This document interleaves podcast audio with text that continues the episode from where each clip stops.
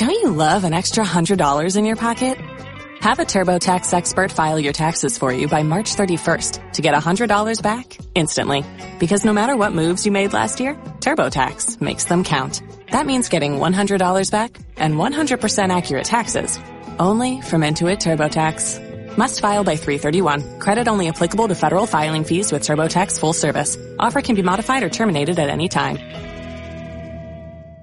Hoy coge papel y lápiz porque en Packaging Podcast tocamos un tema básico para tu envase, para tu embalaje, los distintos tipos de impresión.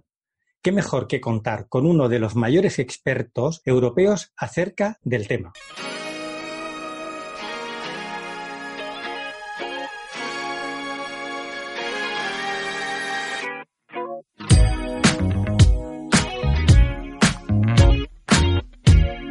Packaging, el podcast del envase y el embalaje. Presenta Juan Antonio Narváez, dirige Víctor Borrás.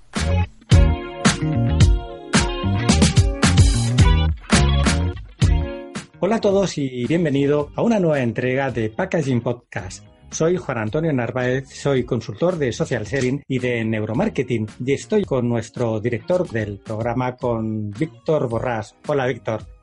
Hola Juan Antonio, ¿qué tal? ¿Cómo ha ido la semana? Pues la verdad es que muy contentos, recibiendo mucho feedback del podcast, está gustando y lo que más me ha sorprendido es que la mayoría de las felicitaciones viene desde gente muy potente dentro del mundo del packaging, gente académica en centros de formación y por supuesto profesionales. Bueno, la verdad es que ha sido una semana muy movida. Como ya sabes, hemos vuelto a ir a Barcelona y allí hemos entrevistado a uno de los grandes. Hoy, efectivamente, Víctor, como no, no puede ser de otra manera, porque viaja más que Willy Fox, ha vuelto a viajar a Barcelona para encontrarse de nuevo con nuestros amigos del IQS. Los próximos días, y esto toma nota para tu agenda, 19 y 26 de noviembre, se celebra dentro de la política de cápsulas de management en el IQS Print Pack, sistemas de impresión de envase y embalaje. Por si alguien no conoce a esta entidad, decirte que el IQS es un centro de enseñanza universitaria, es decano en Barcelona, tiene más de 100 años de experiencia y una larga trayectoria e historia en el ámbito académico. IQS posee dos facultades, el IQS, Escuela de Ingeniería, donde se realizan estudios científicos y técnicos, e IQS Empresarial, Escuela Empresarial, donde se imparten estudios de economía y de empresa. Ya empiezan a ser colaboradores habituales de Packaging Podcast. Tuvimos hace un par de semanas a la responsable del mejor máster, posiblemente de Packaging Management de España, a su directora, a Monse Castillo. Cuéntanos, Víctor, ¿qué vamos a aprender en este evento, en Print Pack? En primer lugar, me gustaría darle las gracias a Monse y a Jordi que nos han permitido entrevistar a Jordi y sumergirnos en uno de los mundos más amplios que existen dentro del packaging, que es el mundo de la impresión. Ya sabéis de capítulos anteriores en los que hemos hablado de la necesidad de personalizar y cómo la tendencia es a recibir cada vez un envase y un packaging mucho más personal e individual. Y eso, una de las maneras, es gracias a la impresión. Algo que podría parecer muy sencillo, y a lo mejor digital, de una impresión, no, es algo muy complicado donde en función de la materia pues va a requerir un sistema u otro de. Y ahí es donde Jordi Querá y la entrevista que le vamos a hacer es donde nos vamos a sumergir y él nos va a explicar la importancia de saber elegir cuál es el sistema de impresión adecuado para el mercado o el producto que va a lanzar. Jordi Querá es el responsable de marketing y de ventas de Zonten Europe además de ser el presidente de GraphicsPack, que es la asociación que agrupa a todas las empresas de artes gráficas, y a su vez es miembro del comité del Salón Internacional GraphicsPack. Es decir, es una de las grandes eminencias que existen en España y uno de los grandes referentes que existen en España sobre el mundo de la impresión. Y aquí yo os invito a todos aquellos que tengáis inquietudes, pero sobre todo a la gente de marketing, que creo que es uno de los aspectos más importantes a conocer, porque al final nosotros empujamos y ayudamos a los, vendedores a vender y a presentar los productos, y así como a la gente de calidad, porque creo que también es muy necesario saber todo el arco de soluciones que existen y, como no, pues aquellos que estén como responsables de, de producción. Yo creo que va a ser una entrevista muy interesante y que os invito además a aquellos que quieran profundizar, pues que vayan los días 19 y 26 a Printpack, al IQS Executive en Barcelona, que seguro que les gustará y aprenderán un montón de cosas. Como todas las semanas, esto es un no parar y hoy Víctor vuelve a viajar hasta las mismísimas dependencias del IQS en Barcelona.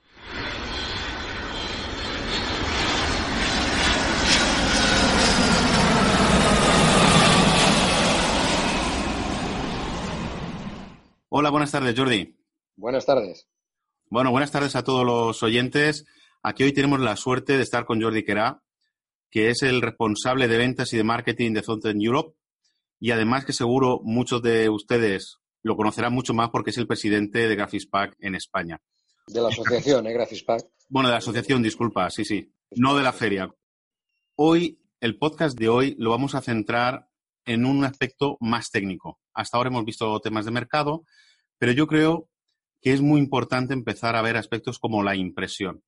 Y hemos invitado hoy a Jordi, porque es uno de los grandes expertos en esta materia, para que nos cuente los distintos sistemas de impresión que existen para el envase y el embalaje, que es un universo enorme y creo que habría que empezar a, a explicarlo y a desmenuzarlo. Además, también os voy a invitar a que el día 19 y 26 de noviembre podáis asistir en el IQS a una formación que va a dar tanto Monse como directora como Jordi, que va a tratar estos aspectos de impresión. Pero para abrir boca, yo creo que lo que tenemos que empezar es preguntarle a Jordi, Jordi, ¿nos podrías decir, para que la gente se haga una idea, lo amplio que es el mundo de la impresión, los distintos sistemas de impresión que existen hoy en día para el envase y el embalaje en la actualidad? Bueno, de entrada lo que hay que decir es que cuando entramos en un supermercado, todo el packaging que vemos allí, todo, prácticamente todo está impreso, ¿no? Asimismo, cuando entramos pues, en una perfumería, todo el packaging que vemos allí está impreso, ¿no? O cuando entremos en cualquier lugar donde las cosas están embaladas, están, es decir, todo el packaging prácticamente que utilizamos, bueno, pues está impreso y esta impresión depende del tipo de material, depende de, del tiraje, depende de muchas cosas, pues exige unas tecnologías u otras, ¿no? Tecnologías que además cada packaging por sí mismo necesita, bueno, requiere de un conocimiento muy profundo de cómo, de cómo ha sido hecho, ¿no? Claro, porque en función del material en el cual esté realizado, fabricado el envase, pues va a ser susceptible un tipo de, de, impresión u otro, porque no todos los sistemas de impresión son admisibles para todo y cada uno de los materiales. También has comentado que hay que hacer una clara mención, es que el volumen también es una condición muy importante a la hora de elegir el sistema. Correcto. A ver, tengamos en cuenta de que dentro de lo que son los sistemas de impresión, cada uno de ellos se adecua mejor a un material y no solamente a un material, sino también a un, a un tipo de producción. Por ejemplo, hay productos, pues como el cartón ondulado, que en principio se imprime casi todo en flexografía.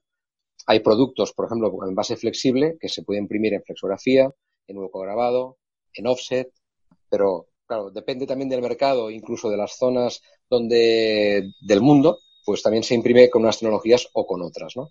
Lo bueno es saber estas tecnologías, por qué ese producto podemos imprimirlo con ese sistema de impresión y al mismo tiempo pensar también si podría hacerse de otra forma y ahí entonces entramos mucho más en lo que yo le llamo la disección del packaging, ¿no? Es decir, ¿Qué, ¿Qué es eso de la disección del packaging? Bueno, pues igual como cuando uno estudia medicina y hace la disección del cadáver, por decir así, pues el packaging que ha estado utilizado lo cogemos, lo analizamos y aprendemos realmente a partir de un packaging de saber si ha estado impreso pues en, en offset, en flexografía, en hueco grabado, en impresión digital. Algunos hay en, en impresión digital.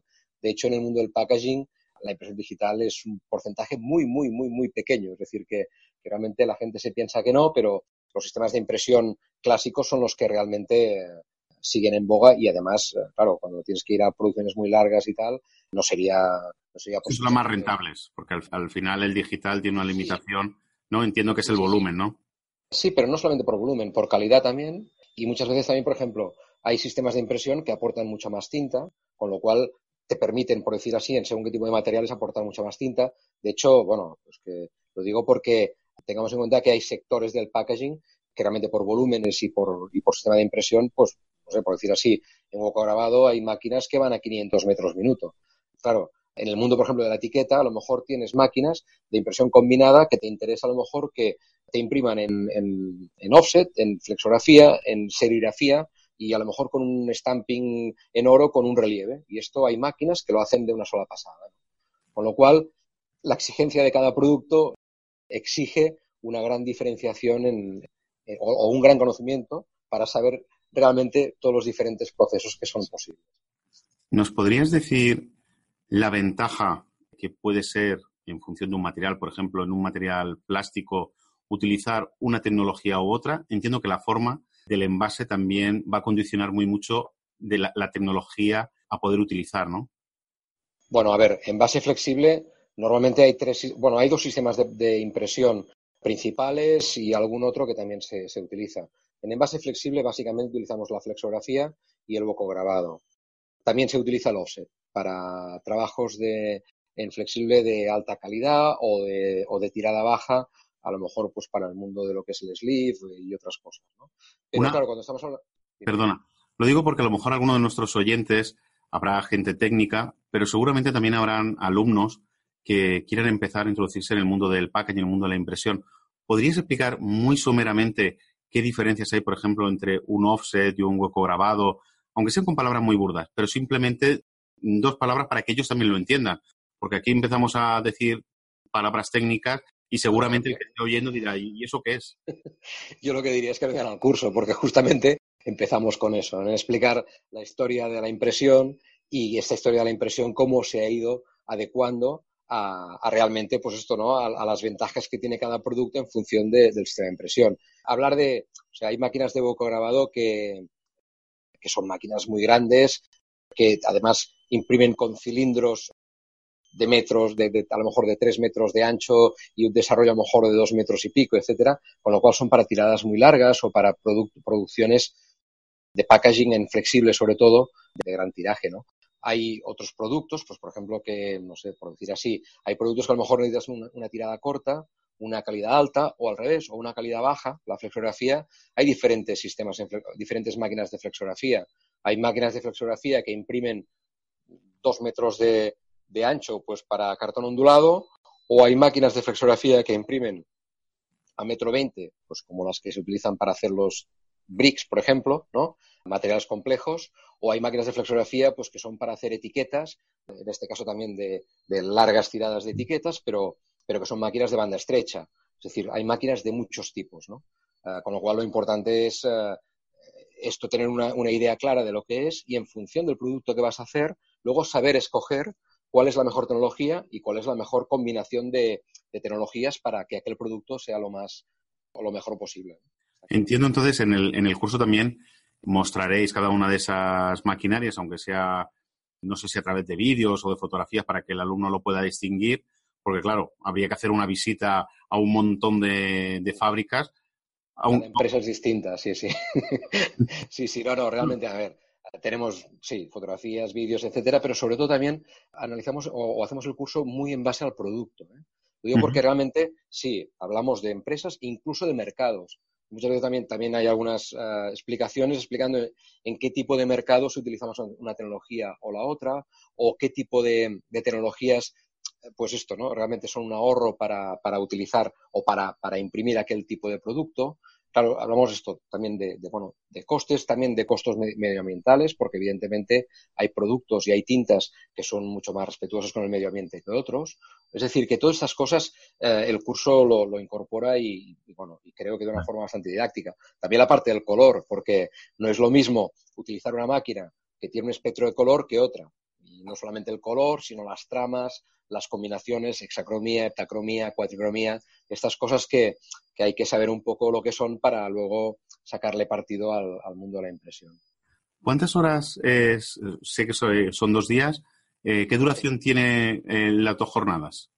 Bueno, la primera son ocho horas y la segunda cuatro, es decir, que, es una jornada y media, de hecho, de curso, bastante intenso, pero bastante Es decir, mm, sacamos bastantes, eh, o sea, hay una parte teórica, una parte de práctica, una parte teórica, una parte de práctica, que vas viendo un poco eh, de forma gradual, vas entendiendo realmente cómo funcionan todos los sistemas de impresión.